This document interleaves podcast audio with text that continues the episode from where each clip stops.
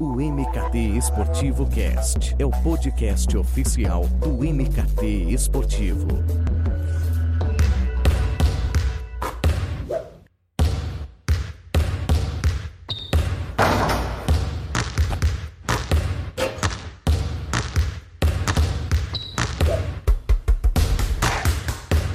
Chegamos com mais uma edição do MKT Esportivo Cast. Sim, chegamos. Eu, você, juntos para mais uma semana, mais um tema da nossa indústria, com um profissional que é referência, porque o MKT Esportivo é isso.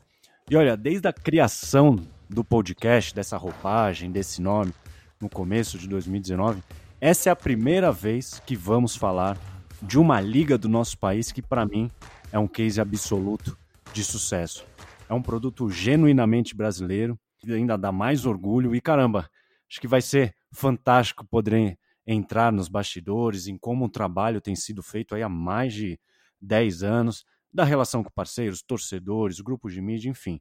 É um ecossistema completo dentro de um só lugar, que acho que nos próximos 40, 50 minutos eu vou tentar detalhar ao máximo, extrair ao máximo, porque é hashtag nosso basquete, e se é nosso basquete, é o NBB. Eu recebo o Álvaro Cota, ele é diretor de marketing e comercial do NBB. Álvaro, seja muito bem-vindo. Olá, Edu, obrigado. É um prazer estar aqui né, dividindo um pouco da, da, da, nossa experiência, mas principalmente refletindo junto contigo o, que, que se passou na história do, da Liga, do NBB até aqui. Uh, e mais, a gente uh, falar um pouco da, dos nosso, das nossas tentativas, uh, das nossas conquistas e também né, dos nossos erros. Né? Nesse período teve de tudo. Eu, Cota, vou começar com uma pergunta bem, bem simples, bem fácil. Qual foi a palavra de ordem para vocês em 2020, né, um ano atípico, e qual será e qual tem sido em 2021? Boa pergunta, Edu. É, é, realmente, é um, é um ano completamente diferente, um, um, um, desafio para o qual acho que ninguém estava preparado.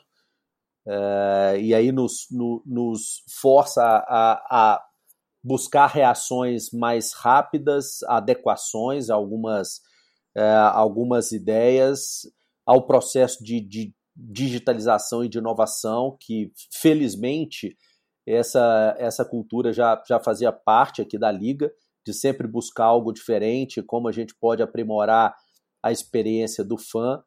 É, mas se a gente tivesse que é, escolher aí uma palavra, uma frase, é, eu acho que, que essa frase do, do, essa hashtag do nosso basquete representa um pouco, que é valorizar o que é nosso.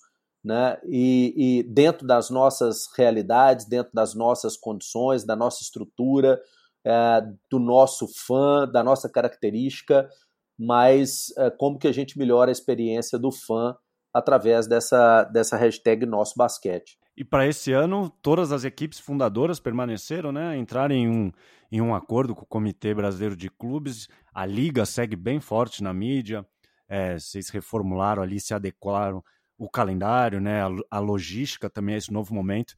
Então, imagino que até culminar, né? Até chegar a isso, foram meses de muito trabalho e muito planejamento, né? For, Edu. É, a, a, gente, eu, eu, eu, diria que gente, nós tivemos três etapas é, ao longo do, do processo da pandemia que impactou né, todo, toda a economia brasileira ou as empresas, as, os diversos segmentos de atividade. É uma pandemia que acho que ninguém conhecia e dominava uh, o vírus, né, ou uh, o comportamento desse vírus, uh, o tratamento desse vírus, que ainda sim não, não existe um, um, um tratamento né, claro e preciso para esse vírus. É, então a gente teve um primeiro momento de, acho que todo mundo um pouco assustado, é, em março e abril, tentando buscar informações e parâmetros uh, da consequência e também das atitudes das entidades, no nosso caso, das entidades esportivas, que estavam atuando contra esse vírus em mercados que foram atingidos antes do Brasil, o caso da Europa, principalmente da Ásia, mas no nosso caso, principalmente da Europa. Nós tivemos diversas reuniões é, com ligas esportivas e, e, ligas de basquete, principalmente a da Espanha, da Liga CB, a Liga Argentina, é, a, a própria NBA, E, e, então a gente passou um primeiro momento de, de aprendizado e de tentar entender o que, que era essa pandemia e como reagir com essa, contra essa pandemia. E no início, ainda até, eu diria, Edu, uma, uma, uma certa expectativa ou esperança de conseguir terminar a temporada. É, quando a gente foi avançando nesses estudos, nessas pesquisas, foi criado um comitê que a gente chamou um comitê multidisciplinar aqui na Liga, que tinha tinham representantes da área médica, uh, da área de, de, de técnica, da, da, nossa área de marketing, da área de comunicação. É, e após, eu, eu diria, a gente aprofundar no entendimento daquele momento da pandemia, das consequências do vírus e, e do alastramento da situação e do agravamento, é, a gente teve aí um, o, o momento da, da, definição e da aprovação se a temporada retornava ou não. Quando a gente definiu que a, a temporada não retornaria por questões de segurança e questões sanitárias para os atletas, é, a gente vivia uma segunda fase. Então, teve a primeira fase que foi de bastante estudo, pesquisa e entendimento. Depois, a gente teve uma segunda fase, que aí foi uma segunda fase de avaliação do impacto e do gerenciamento né, do, do, do, da consequência da decisão de, de cancelar a temporada e de não retornar. E aí foi um trabalho é, bastante profundo com os nossos parceiros de mídia, com os nossos patrocinadores, com os atletas, com as equipes e, óbvio, todo mundo tendo aí a, a impactos financeiros, impactos é, é, institucionais é, com a decisão, mas que era a melhor decisão e mostrou-se ser a melhor decisão. E aí a gente entrou numa terceira fase, que foi uh, o planejamento da temporada atual. É, essa terceira fase ela começou em, em, a ser desenhada no final de julho é, e ela se alastrou, ela, ela, eu diria que ela, ela percorreu até o final de setembro, início de outubro, quando a gente conseguiu encontrar uma proposta que foi aprovada primeiro pelos atletas, primeiro pela comissão médica da liga depois pelos atletas e pelos treinadores, é, depois pelo, pelos patrocinadores, parceiros de mídia e, consequentemente, a gente tinha ali um, uma sinalização confortável, é, apesar de saber que a gente não eliminaria 100% dos riscos, é, para que o conselho da liga tomasse a decisão sobre o melhor formato desta temporada. E o melhor formato é esse, que a gente está tá, tá conseguindo é, evoluir na temporada num formato de minisséries, coisa que o NBB nunca tinha, é, nunca tinha acontecido. O formato de minisséries ele, ele tem, tem como prerrogativa reduzir ao máximo o número de viagens e deslocamentos das equipes, porque é um ponto crítico de contaminação, né? essa coisa de, de contágio, é, contato dos atletas em aeroportos, é, ônibus e etc. É, e o que a gente viu, é, foi que o volume de testes, né, o, o, a repetição e a frequência bastante rigorosa de testes e também a, a, atuação imediata a partir do momento que algum atleta ou algum membro do staff da comissão técnica ou até mesmo árbitro ele fosse é, ele tivesse um resultado positivo de algum exame esse atleta ou esse profissional seria imediatamente isolado é, seja no hotel onde ele estivesse ou é, na sua residência, e isso é, evitou que nós tivéssemos um, um, um, contágio, um surto dentro do ecossistema do NBB. Então, recentemente a gente fez até uma estatística do que a, a gente não teve 2% é, dos testes realizados até agora, o número de casos positivos não chegou a 2% do volume de testes né, sendo que várias equipes tiveram no máximo, até o momento, um profissional ou dois profissionais uh, uh, que foram testados positivo e mostrou que a, a, reação imediata ao teste positivo não permitiu o contágio de outros membros, porque só um, é, só um atleta ou só um membro de comissão técnica eventualmente foi, foi contaminado e os outros não. É, então a gente assim nos deu uma certa segurança de continuar com esse modelo né, na temporada. E eu acho que a grande missão, o grande objetivo para esse ano é conseguir entregar a temporada, é conseguir terminar a temporada é, para os fãs, para os nossos parceiros de mídia, para os patrocinadores e principalmente para os atletas que, que é, diretamente dependem dessa atividade para a sua sobrevivência né, financeira, é, é, a profissão do atleta. É, então a gente está esperançoso, a gente não, não relaxa em nenhum momento, é, mas a gente está esperançoso que a temporada vai se concluir ali no início de junho. É, da melhor forma possível diante do cenário que a gente está vivendo. Você falou sobre patrocinadores. E o que eu acho, no meio da sua resposta, você citou patrocinadores, e o que eu acho incrível no NBB, e eu posso dizer é, com tranquilidade que eu vejo como um diferencial em relação a todas as outras entidades, todas as outras competições, é a qualidade de entrega, né? Como vocês se reinventam e como vocês inovam nesse sentido. E aí, para citar uma, que aí você também tem liberdade para falar de outras, é em relação a Budweiser, por exemplo que ela tem a festa dos melhores do ano, Jogo das Estrelas, é, tem os prêmios e também conteúdos né, para os destaques do o King of the Week, o King of the Month, é o King of the Season, né, que aí é o MVP da temporada, fora ativações ao longo da temporada e também nos playoffs. É, para citar um outro, um outro exemplo, que eu até divulguei no MKT Esportivo, que é a Betmotion, que ela chegou e já tem um programa semanal no Facebook. Então eu vejo que é sempre um anúncio, já acompanhado de uma entrega, ou de uma ativação. Então eu queria que você detalhasse para a gente sobre esse poder de entrega, de geração de conteúdo, de branded content que o NBB tem oferecido aos seus parceiros. É, Edu, se eu me alongar aqui na, na resposta, às vezes a gente tenta ser muito detalhista na explanação, você me interrompe, Edu, mas é, é, vamos lá. Eu, eu acho assim, tudo começa, ou no nosso caso, é, o nosso trabalho depende muito da, da filosofia é, que a, a, a diretoria é, nos direciona. Assim, é, a gente apresentou uma proposta de trabalho desde, o, desde a nossa chegada aqui, que eu, eu particularmente estou na Liga é, desde abril de 2015.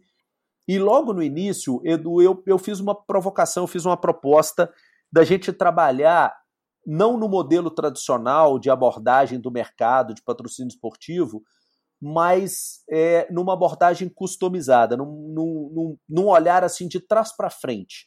Perfeito. Não no sentido do que, que a, de, do que, que as empresas podem fazer pelo esporte, que normalmente é isso, né? Que, que a gente vê o, os ativos e as entidades esportivas buscando, mas é o contrário. O que, que nós podemos fazer pelo mercado corporativo para que a Liga e o NBB é, se tornasse uma ferramenta útil, complementar para a estratégia daquela marca. Quando você traz essa abordagem, naturalmente você carrega algumas mensagens. A primeira dela é: você tem que estar preparado é, para ser flexível e para ajustar e adaptar todas as suas entregas, todas as suas ideias, toda a sua operação para atender a necessidade de uma marca.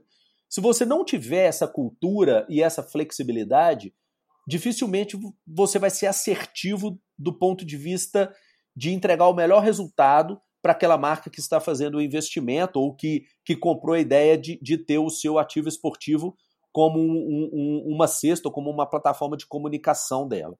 Esse é o primeiro ponto. Só que quando, quando você traz essa abordagem, é, você traz uma abordagem que ela é um pouco mais prolongada, ela é um pouco mais morosa, eu diria assim, do momento que você começa a conversa com o mercado até você chegar numa conclusão ou no, numa negociação final.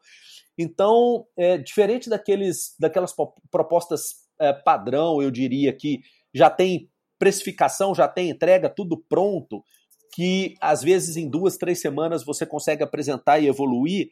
No nosso caso, as conversas, as negociações, Edu, elas levam é, no mínimo três, quatro meses. A gente teve aqui negociações que levaram dois anos. Né? O caso da Nike, por exemplo. A gente foi namorando, namorando. É, e por que isso?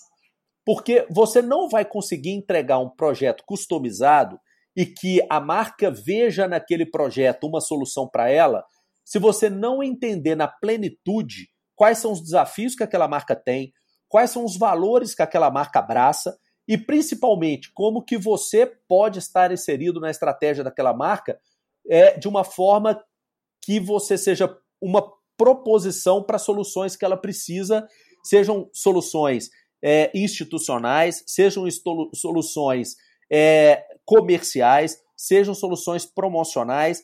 Então, se você não tiver um trabalho de entendimento claro e profundo de um grande alinhamento, é, é, é difícil você, você é, é, conseguir vender para a marca uma, uma solução que, que seja uh, positiva e factível para ela.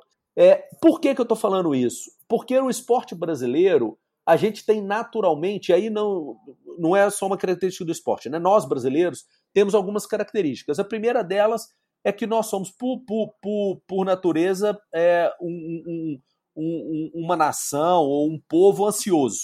A gente é, é, olha para resultados muito rápidos, muito imediatistas, e às vezes a gente tem dificuldade de entender ou de apostar no resultado de médio e longo prazo. Né? E quando você traz essa abordagem comercial para dentro de uma entidade, isso tem que ficar claro para todo mundo, né? inclusive as principais lideranças da entidade, né? de que, às vezes, algumas conversas negociações elas vão é, gerar resultado prático alguns meses depois ou não para aquela temporada, mas para a temporada seguinte. Esse é o primeiro ponto. O segundo é, é assim, alinhada a expectativa com relação de a prazos de conversas e negociações é também de que grande parte do que você propõe para aquela marca você tem que entregar. Então o custo de entrega tem que estar tá dentro do pacote. E uma coisa que a gente vê com, uh, com muita frequência, do aí eu, eu não sei sua opinião, aqui é um bate-papo, mas é, várias vezes a gente vê assim é, entidades que nos visitam ou conversando com outros profissionais é, a gente fala assim, o profissional fala, ah, porque a gente tem um, um, projeto esportivo que a gente apresenta, que custa X reais. Eu falo, ah, legal. E desses X reais, quanto que você tem para administrar sua entrega? Aí o cara olha para a gente assim com a cara estranha, né? Não, esses 500 reais são da entidade, né? Ou esses X reais são da entidade. Falou, ah, mas como é que você faz a, a entrega para o patrocinador? É, e aí você vê claramente que é, não existe um, um planejamento financeiro em cima daquilo que você está propondo e do que, que você vai precisar investir para garantir a melhor entrega possível. No nosso caso, a gente tem não só uma tabela muito clara interna de precificação de cada propriedade, como eu tenho um alinhamento interno com os outros departamentos e até com o Sérgio, que é o nosso superintendente, de um percentual mínimo e máximo que a gente pode navegar, que daquela receita que entra para a liga, aquela receita fica no departamento de marketing para garantir a melhor entrega possível. Sim. E óbvio que a gente é, trabalha com uma margem. Por que essa margem? Porque ao longo da temporada é, surgem o, o, o esporte, até pela sua característica de, de passionalidade, de emoção e até de imprevisibilidade, surgem situações que você tem que administrar, que é o caso, por exemplo, da pandemia. Chegou a pandemia. É, bom, como é que a gente vai fazer uma entrega é, no momento que os jogos estão suspensos, cancelados, que o público não está no ginásio? Como é que a gente faz? É, eu não posso chegar para um parceiro igual a Budweiser e falar, então, Budweiser, a gente está com essa situação, é, para eu fazer. É, nós pensamos nessa ativação, só que essa ativação custa mais tanto. Isso não existe aqui dentro da liga. Né? A, a gente tem que pensar em como, como resolver o problema da marca. Né? Então, quando a gente leva uma solução, normalmente a gente leva uma solução já ela é, inclusive financiada. A não ser que seja, sim, uma ativação completamente fora do contexto, uma ideia completa, é, totalmente inovadora, que é uma ideia complementar a qualquer coisa que é, eventualmente já foi conversada, e aí a gente leva como uma, uma opção.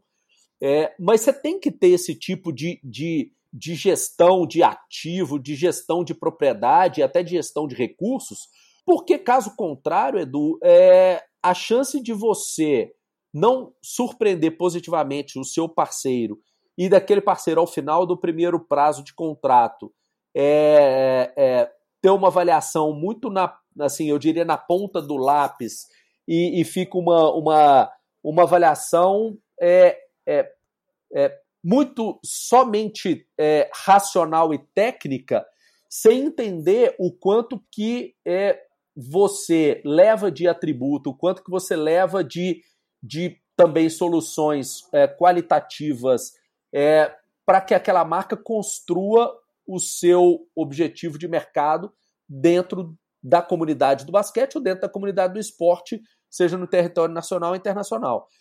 Então, assim, é, é, é uma, é, é uma cultura, é uma filosofia. E às vezes ela, ela, ela leva tempo para ser entendida, é, tanto internamente quanto externamente. O que a gente pode. É, o que eu posso dividir para terminar, Edu, é que essa filosofia tem dado resultado. Né? A gente tem visto que a satisfação dos nossos parceiros ela é muito alta, né? É, a rotatividade que a gente tem de patrocinador ela é baixa comparado talvez com outro, outros ativos esportivos, é que uh, o número de renovações ele, ele é alto ou uh, o percentual de renovações que a gente tem ele é uh, muito satisfatório é, e que a cumplicidade e, e, e, e a, a relação de de trabalho conjunto junto com os nossos patrocinadores tem nos permitido avançar mais rápido é, no crescimento do, dos nossos eventos, seja do NBB, seja do Jogo das Estrelas, seja da Copa Super 8 ou até da LDB. É, então é, tem, é, é, um aprendizado diário, viu, Edu? É um desafio, até pela velocidade das transformações que a gente vê, né, que as marcas tem a, a, a cada ano muito mais opções de, de fazer seu investimento, mas a gente tem conseguido casos importantes, interessantes e, e resultados bastante é, é, é, assim positivos e surpreendentes para os parceiros que a gente tem. Ah, com certeza. Putz, eu acho fundamental nessa, nessa relação de clube, de liga, enfim, atletas, né? todo essa, esse ecossistema. É, esse, essa relação com as marcas é, do poder trazer mais significado e profundidade. Eu acho que eu gosto muito dessas palavras numa relação de, de patrocinador e patrocinado, né? Significado e profundidade. E pelo que você nos contou, vocês têm essa preocupação de trabalhar em prol do, do objetivo final de cada parceiro. Não sei, a Bud quer vender mais cerveja, a Betmotion quer mais clientes é, de apostas, a Plastubos quer ganhar mercado, notoriedade, enfim. E isso passa pelo que você falou, que é o um entendimento claro, um entendimento profundo e um alinhamento entre a liga e os parceiros. Então é, foi legal esse ter detalhado esse trabalho interno, né, de olhar aí para dentro realmente, de ter às vezes um brainstorm da equipe de vocês ou da equipe da empresa e, e saber, né, de que maneira vocês vão atender o patrocinador para que ele não somente tenha uma satisfação grande, e também que ele siga com vocês. E aí entra na pouca rotatividade que você falou, que, que é fundamental. É, é isso. E, e, e esse processo de entendimento do patrocinador, ele, ele é tão bacana, Edu, e, e criativo, porque é, muitas das, das ações que foram realizadas, elas surgiram da conversa com os patrocinadores, ou do, do briefing que a gente conseguiu extrair do, dos, dos patrocinadores.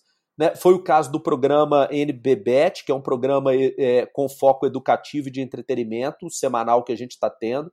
E após cinco programas, a gente conseguiu é, crescer em sete vezes o número de apostas é, que os, o, o, os fãs é, têm feito no, no, no jogo de terça-feira, que é quando o programa acontece. Né? Ele, ele é um, um tipo um, um pré-jogo da partida da, da ESPN às terças-feiras e esse esse esse show, né, esse programa, ele acontece nas redes sociais da liga, né? É, então mostrou um resultado direto no, no, no nos negócios da, da Betmotion. É, ao mesmo tempo, a gente é, já teve a oportunidade de criar várias ações com a Nike, e aí já um pouco mais voltadas para a necessidade de desenvolvimento de talento, identificação de talento e a formação das novas gerações ao ponto de, em três, quatro anos de parceria com a Nike, a gente atingiu no ano passado, na temporada passada, Edu, 50% dos atletas do NBB tinham passado ou jogado a Liga de Desenvolvimento. Né? Ou seja, o trabalho de formação da nova geração ele vem acontecendo. Ele, óbvio, precisa ser aprimorado, tanto na quantidade quanto principalmente na qualidade, mas é, nós percebemos numericamente que, que isso vem ocorrendo. Né? Da mesma forma, o, o, as ações com a Budweiser, como você comentou, é, essa ação do Queen of Fans, que começou a, a, o projeto, o programa era King of Fans, mas é, quando a, nós tivemos na final uma mulher que, que, inclusive, além de ser finalista, foi a campeã, a gente mudou, obviamente, o, o, o nome para Queen of Fans e, e, e é o, exatamente a ação que está concorrendo a um prêmio na América Latina, que é a única entidade é, concorrendo com todas as outras, são entidades do futebol, né, clubes de futebol, e o NBB é a única entidade esportiva fora do, do, do meio do futebol. É um orgulho para a gente só, só de estar indicado entre os finalistas.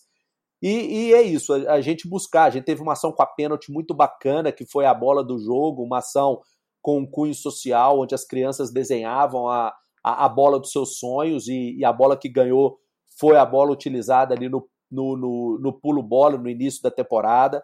É, e a gente vai aprendendo. Cada ação que a gente faz, a gente mensura os resultados, divide com os parceiros, avalia se aquela ação ela vale, vale ser repetida e aprimorada, ou se não, foi uma ação que, que, que cumpriu seu objetivo logo na, na primeira edição. Então é, é muito gostoso, é, é particularmente é, no, nos traz mais, mais motivação é, de constantemente ter que pensar com a cabeça da marca e levar a solução para o parceiro. Isso é muito bacana. Ai, quantos cases? Isso que, isso que é o mais prazeroso, né? Essa é recompensador. Ô Cota, acho que ligas e clubes, de uma maneira geral, é, eles são feitos também de histórias, né? De personagens. Acho que o esporte como um todo ele tem nesses pilares um ativo importante de sociabilização, de criar consciência em relação a um determinado assunto, de posicionamento, né? De ser um espelho mesmo para a sociedade. E por que eu estou falando isso? O NBB tem um cara, acho que desde o ano passado, se eu não me engano, ele já tem se mostrado é, inclinado a ações do tipo, que é o Rafa Moreira. É, em 2020 ele personalizou um tênis dele com os nomes da, do filho e da esposa, porque o filho dele nasceu com um problema e graças a Deus já deu a volta por cima. E esse ano ele tem abraçado a causa autista também com um tênis especial é, que eu achei que foi até divulgado nas redes sociais do NBB, fantástico, também tem uma entrevista com ele. Eu queria que você comentasse sobre, sobre essas ações do Rafa, mas também da importância destes personagens, dessas histórias para a imagem institucional do NBB, é, de como vocês são vistos perante a sociedade e o impacto é, que vocês também exercem nela. Oi, Edu, essa, essa, é uma boa reflexão, né? É, é, e eu acho que assim, o, o esporte brasileiro ele ainda ainda está tentando é, entender o seu real papel social, é, em alguns casos, é, entender o, quanto que ele, como esporte, é um instrumento é, muito importante de conscientização da população é, com relação a diversas causas sociais e que os atletas é, e os clubes e as entidades é, nós somos, incluindo assim, eu que estou dentro de uma entidade, é, nós somos sim um, um, um veículo de, é de, de, contribuição para algumas discussões, né? E para algumas reflexões. E, e, o Rafa é um, assim, primeiro um, um atleta, é, é, uma pessoa espetacular. nós fizemos um, um, nós tínhamos gravado um programa com ele no ano passado que a gente tem um programa que chama Extra Quadra, que, que é um, um, um show para mostrar um pouco a vida do atleta fora da quadra, seja um hobby, um interesse particular ou a própria vida pessoal. O Rafa fez esse programa conosco exatamente sobre customização de tênis e foi o programa com mais visualização da temporada 2019-2020. E aí ele, ele veio, uh, talvez assim, é, juntando esse interesse pessoal e essa habilidade que ele tem de, de customização com uma causa social e que, particularmente, Edu, eu, eu gostaria que nós fizéssemos mais isso. Nós, eu falo a classe do esporte. Sim.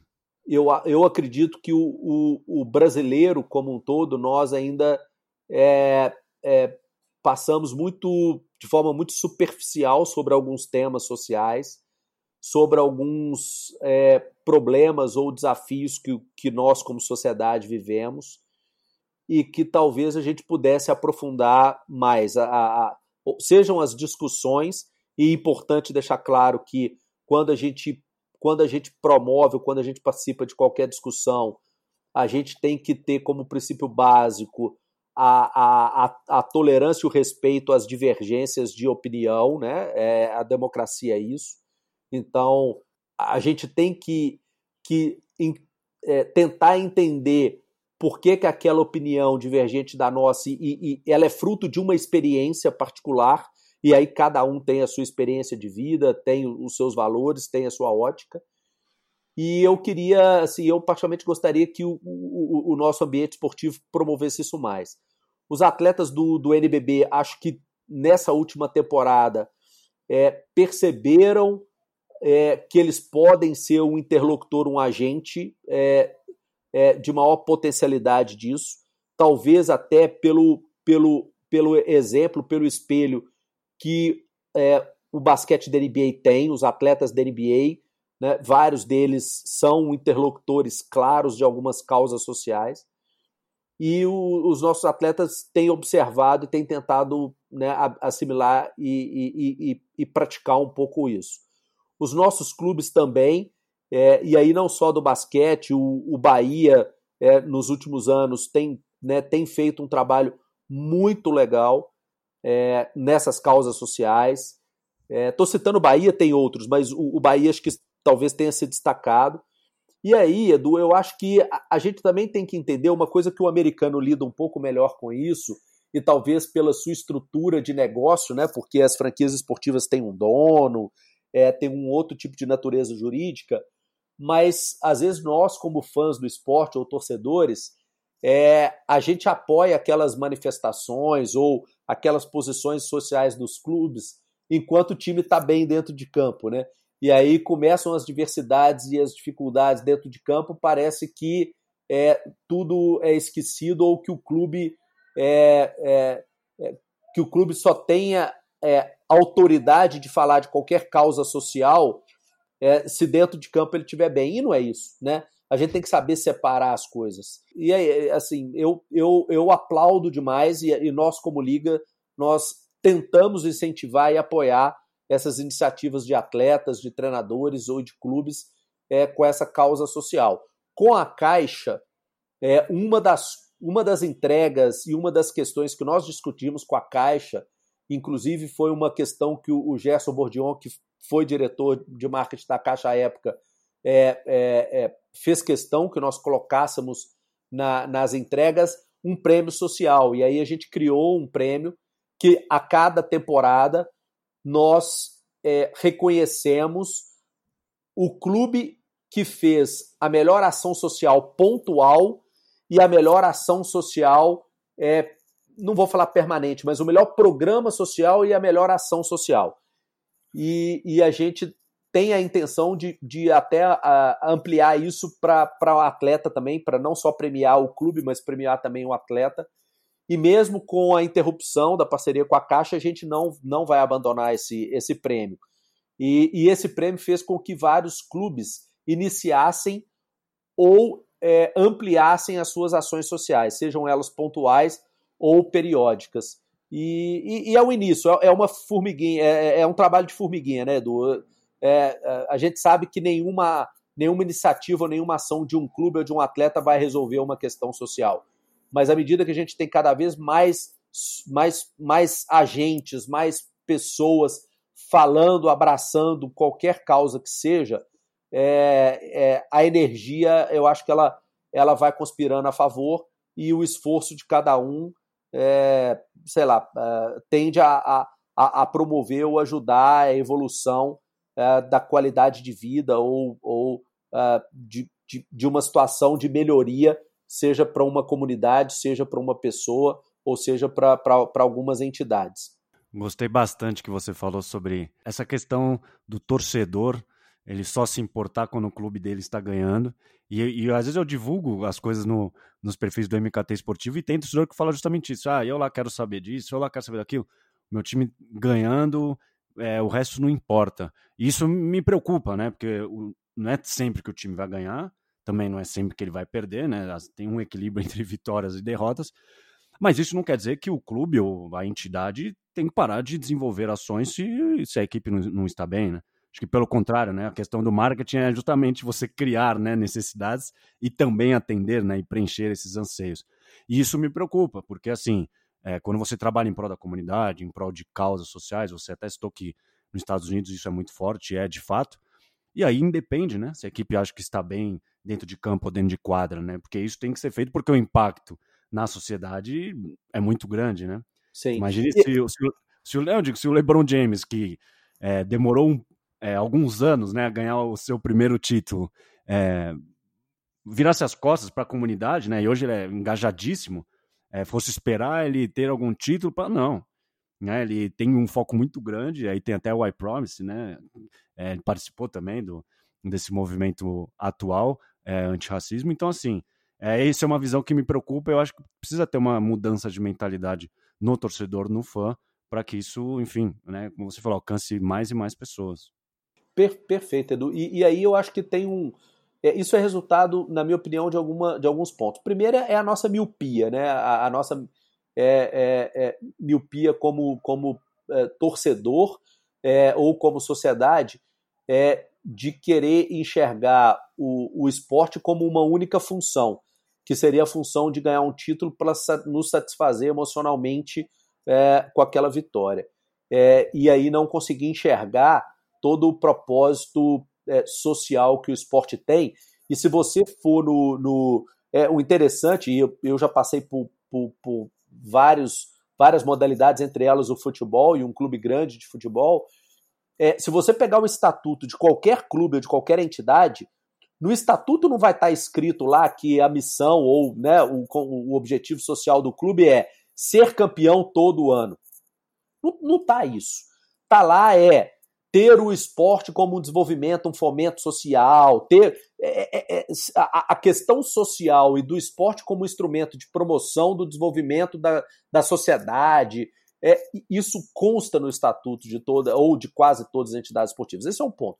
Segundo, que eu acho que tem um. É, é, é, nós, como é, gestores esportivos, e aí eu vou colocar, inclusive, é, principalmente a, as grandes lideranças é, dos, do, da, das entidades esportivas, como talvez um pouco de culpados, porque o, o grande parte do discurso dos gestores esportivos ou dos líderes à frente das entidades sempre foi aquele, aquele discurso que é, é, o, o, o, objetivo da nossa temporada é ser campeão.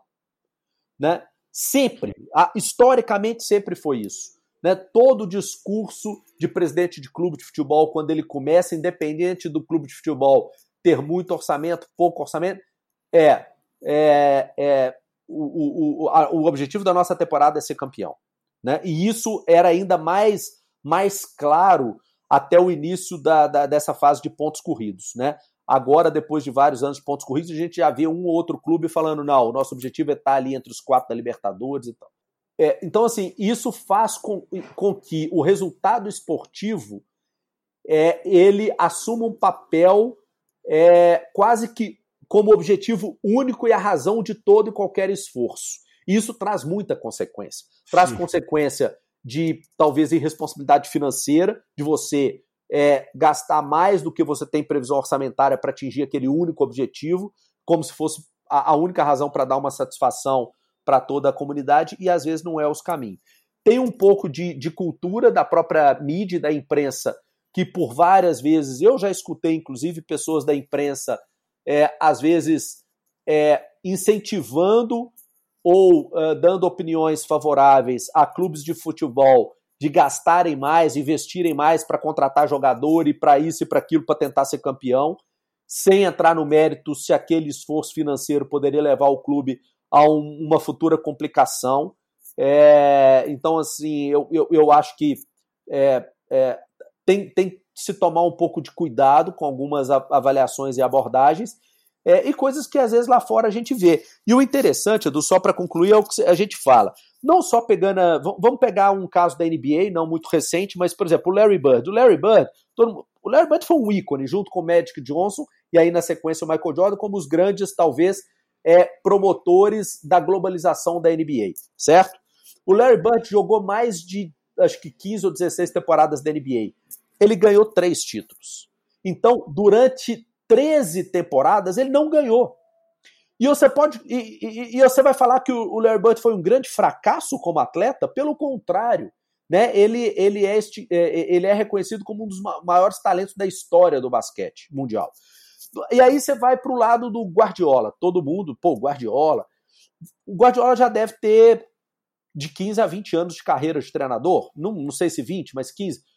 Ah, o Guardiola é, é o maior treinador do mundo. Ganhou quantos? Ele ganhou todo ano? Não, ele não ganhou todo ano. Ele ganhou metade do ano? Não, em metade dos anos ele não foi campeão da Europa, né?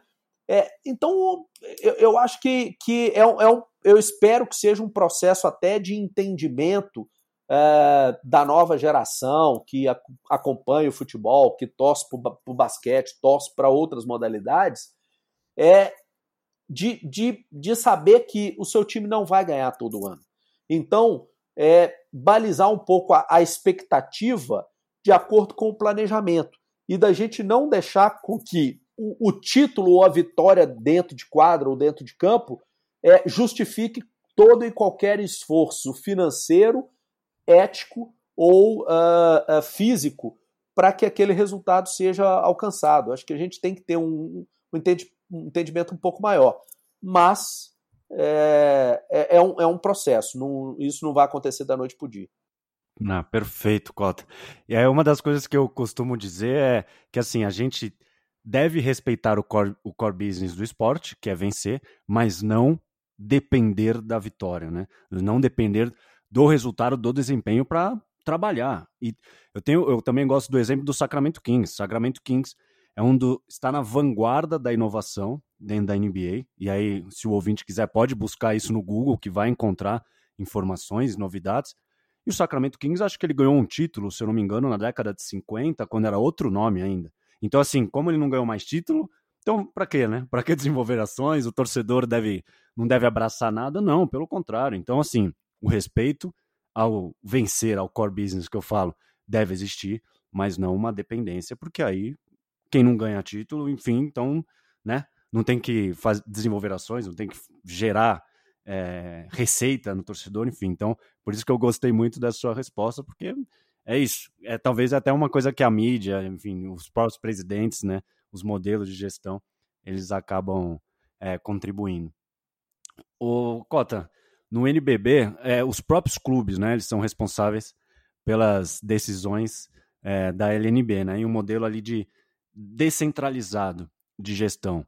Esse protagonismo que a liga dá às equipes na tomada de decisão, de ouvi-los, né, de ser algo bem democrático. No fim, você acha que colabora para a própria sustentabilidade do campeonato e tem sido um pilar fundamental aí também para esses sucessivos anos de sucesso de vocês? Edu, eu, eu acho que eu diria que é o, é o pilar mais fundamental que nós tá. temos e, e, e que é, é, a razão de todo e qualquer de toda e qualquer conquista uh, ou crescimento da liga. Porque quando os clubes sentam à mesa hoje para avaliar, discutir e, e aprovar qualquer decisão, eles se sentem efetivamente donos daquilo. Né? E quando você se sente dono, você primeiro é, você assume a responsabilidade daquela decisão, você respeita mais a divergência, a opinião dos outros, mesmo que seu, seu voto seja é, é, vencido na, na maioria, e, e você se sente parte da construção daquilo. Né? Então, a gente tem um ex-presidente que, que é o Cássio Roque, que tem uma frase muito muito marcante na história da liga, que ela é repetida em algumas reuniões, é, que ele fala, ele falou o seguinte, que é, seja qual decisão que nós tomarmos, a liga adquiriu o direito de errar. Então, é, os clubes tomam a decisão. Pode até ser que aquela decisão não seja, não se mostre mais acertada depois, mas é, são os clubes que estão tomando a decisão. Não é alguém que está tomando a decisão por eles. E, e isso também não foi da noite para o dia, viu, Edu? Porque a cultura brasileira é uma cultura onde tradicionalmente os clubes é, não, não têm voz, não, não decidem sobre o seu próprio futuro, sobre a, a, a, a, né, a, a, a, sua própria é, atividade é, estão acostumados a, a, a receber assim as, de, as definições sobre o produto, sobre o evento, sobre o campeonato de uma entidade, no caso seja uma confederação, uma federação, é, e onde eles são ali às vezes meros participantes, né, é, da, daquele torneio. Então e, e, esse entendimento de que a partir daquele momento eles têm que tomar a decisão e, e que eles é, têm que responder por essa decisão é, é uma mudança cultural e que ela, ela, ela tem o seu tempo para maturação. Então, no, eu, eu, diria, eu cheguei na Liga em 2015, a Liga já tinha aí, é, acho que oito anos de existência. É, em alguns momentos você ainda via assim, os clubes questionando assim: ah, mas por que, que nós vamos fazer isso? Por que, que foi decidido isso? E a gente fala, não, mas foram vocês que decidiram. A gente está cumprindo o que vocês decidiram. Então, isso mostra é, o, o, o quão importante é, é, é essa, é, esse exercício da, da, da, reflexão, da avaliação e da decisão. E à medida que a cada ano que se passa isso fica ainda mais maduro, e é, é muito bacana a gente ver que hoje, quando tem uma reunião de conselho de assembleia, é, os clubes que rivalizam dentro de quadra, e inclusive clubes tradicionais de futebol, eles sentam aqui na liga e discutem de forma bastante propositiva e de bastante respeito e de construtiva várias ideias no sentido de para onde que nós vamos, mas será que é melhor ir por aqui? Será que é melhor ir por ali? Por que, que nós estamos fazendo dessa forma? E se nós investirmos o. Porque o dinheiro, o orçamento da liga, o dinheiro é deles. Se amanhã os clubes decidirem assim, olha, então agora a gente quer que 90% da receita seja gerada é, ou seja investida nisso especificamente, e que para isso a gente vai ter que abandonar todos os outros projetos, ok, a decisão é deles. Nós, executivos, cabe a nós levarmos uma proposta de planejamento, uma proposta de orçamento que nós entendemos ser mais adequada para a evolução e para a valorização do produto deles, que é o NBB, do qual eles são donos.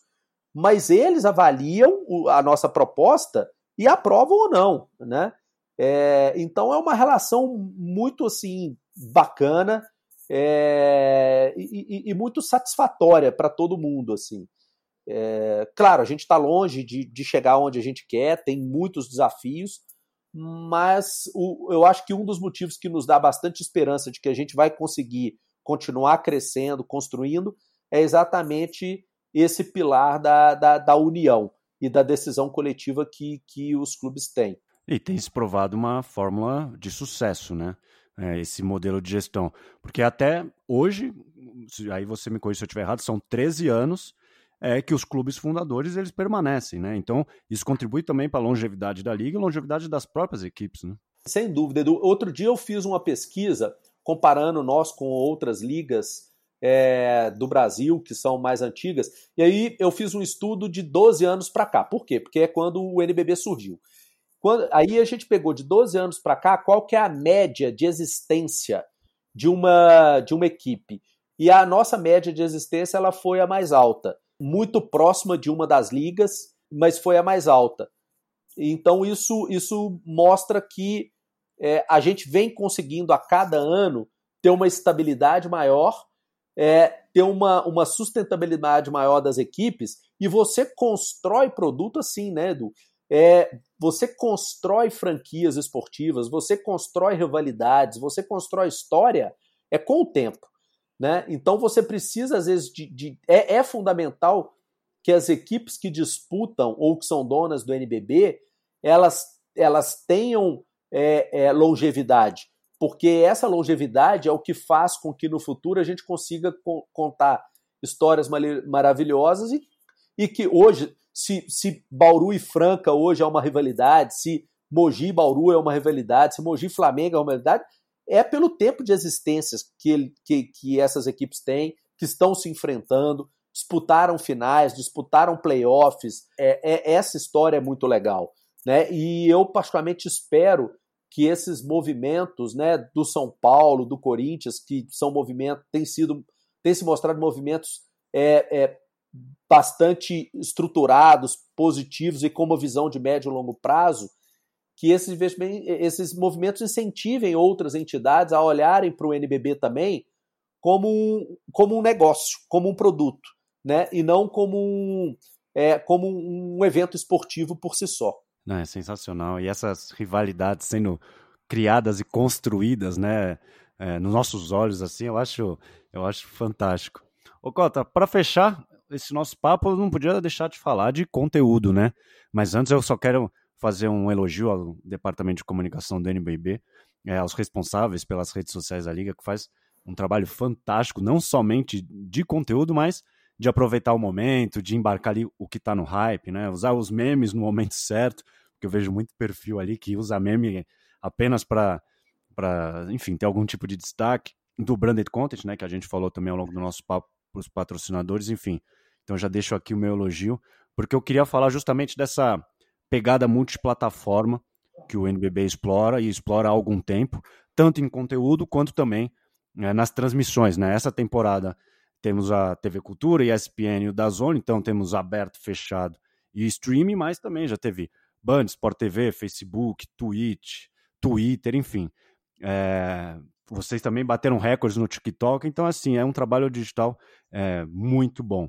É, então, acho que assim, o basquete brasileiro, né, desde a criação do NBB, ele se destaca é, pelo interesse dos grandes players de mídia e também por, por essa entrega no digital.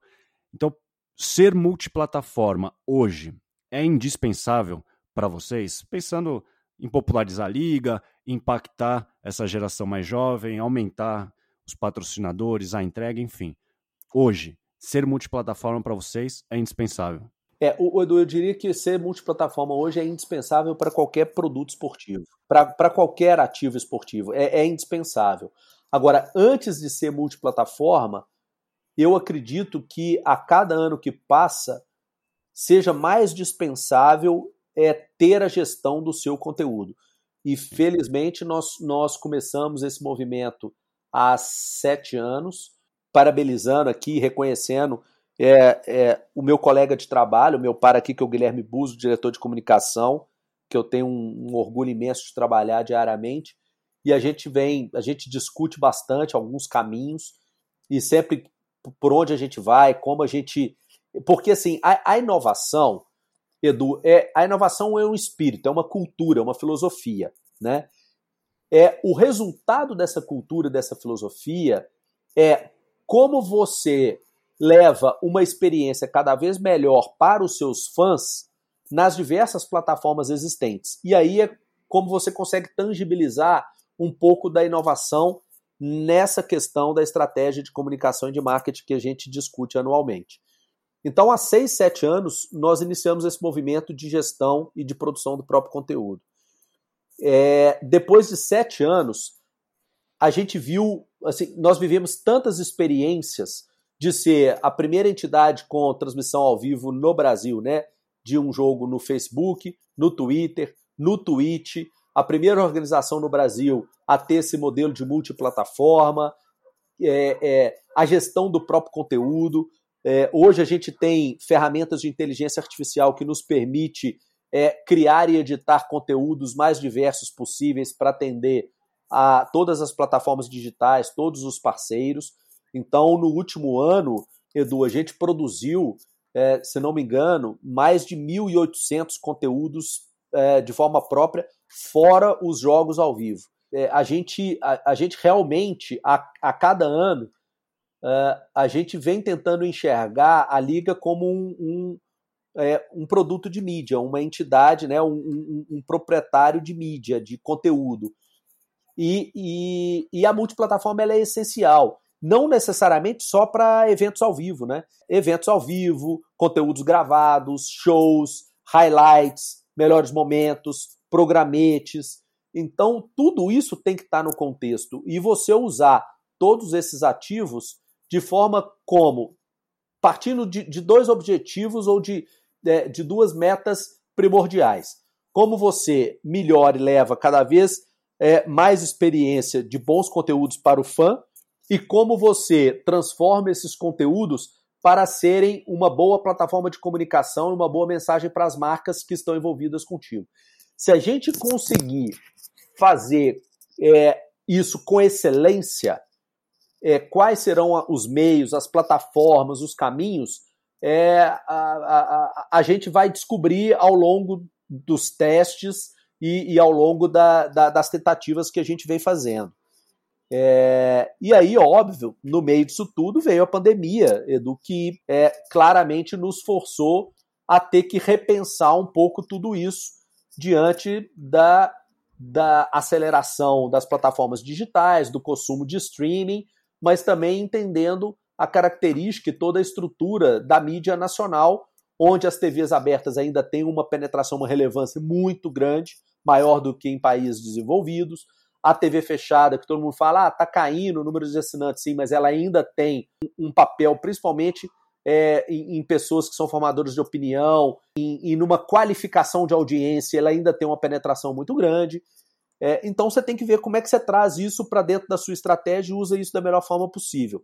É um desafio, Edu, mas é, eu penso que as entidades que não entenderem, não praticarem, não exercitarem isso, a sobrevivência ela, ela tende a ficar mais difícil daqui para frente. Gostei dessa palavra sobrevivência, porque com tantos impactos né, que somos submetidos diariamente nos mais diversos devices e frentes, realmente ser multiplataforma é, é uma questão de sobrevivência.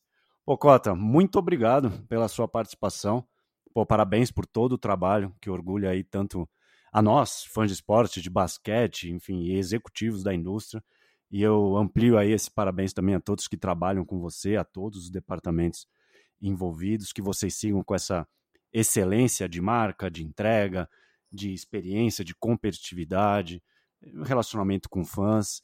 Foi uma honra recebê-lo e o espaço é seu para um recado final. Valeu, Edu. Obrigado, cara. É, é, é, eu, eu, tenho dois recados. Um primeiro é para você, que é um, um, Não, mas é sério, é um pedido e, e, e, não é só com você, com outros profissionais que têm a, a mesma iniciativa é, que você tem com o MKT, de por mais desafios que apareçam, por mais obstáculos, que você não desanime, que você continue, porque o nosso mercado é, de marketing esportivo, de negócios esportivos no Brasil, precisa de plataformas que falem sobre isso, que eduquem as pessoas, que eduquem os, os executivos de marketing, os, profissionais de agência, porque o, o, o esporte brasileiro é, ele é uma grande, uma grande ferramenta, mas que pode ser aprimorada e precisa ser melhor compreendida e explorada.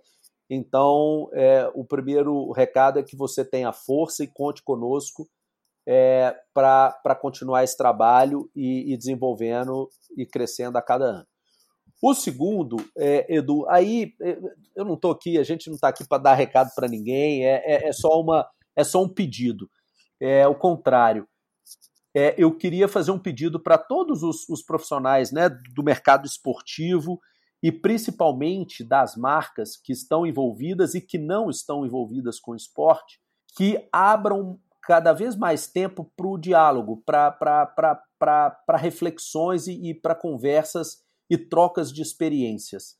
Né? É, eu acho que a pandemia ajudou isso um pouco, porque as pessoas é, é, ficando em casa e ainda estão, né, muitas, muitas delas, é, eu vi que a gente conseguiu é, é, assistir um pouco mais de conteúdos onde profissionais trocavam ali experiências e conhecimentos mas que isso é, se permaneça, que as pessoas, mesmo acabando a pandemia, e eu espero que esse ano a gente consiga é, passar ou vencer essa, é, esse primeiro obstáculo com a vacina, mas que a gente continue reservando um tempinho do nosso dia a dia para receber as pessoas, para conversar, para trocar experiência, para discutir e, e, e ver como que a gente pode é, é, aprimorar e evoluir o esporte como negócio, como produto e como ferramenta de marketing para toda e qualquer marca que queira conversar com a sociedade brasileira. Pô, recado mais do que dado. É, Cota, obrigado pelas palavras. A gente já teve a, a oportunidade de conversar anteriormente, então você soube um pouco do desafio que é, mas estamos aqui há quase 12 anos, gerando conteúdo justamente por isso, pelo fomento do marketing esportivo no Brasil, que eu acho fundamental essa troca. É, para o crescimento do mercado, o crescimento dos profissionais, enfim, todo esse, esse ecossistema e eu, eu garanto que vamos seguir aí por bons anos ainda. E você, ouvinte, que ficou até o final, meu muito obrigado. Espero que você tenha gostado desse papo. Você vê que o NBB não é uma liga, né? É um ecossistema esportivo completo e que nos orgulha muito ter esse produto genuinamente brasileiro. Então, muito obrigado e até a próxima semana.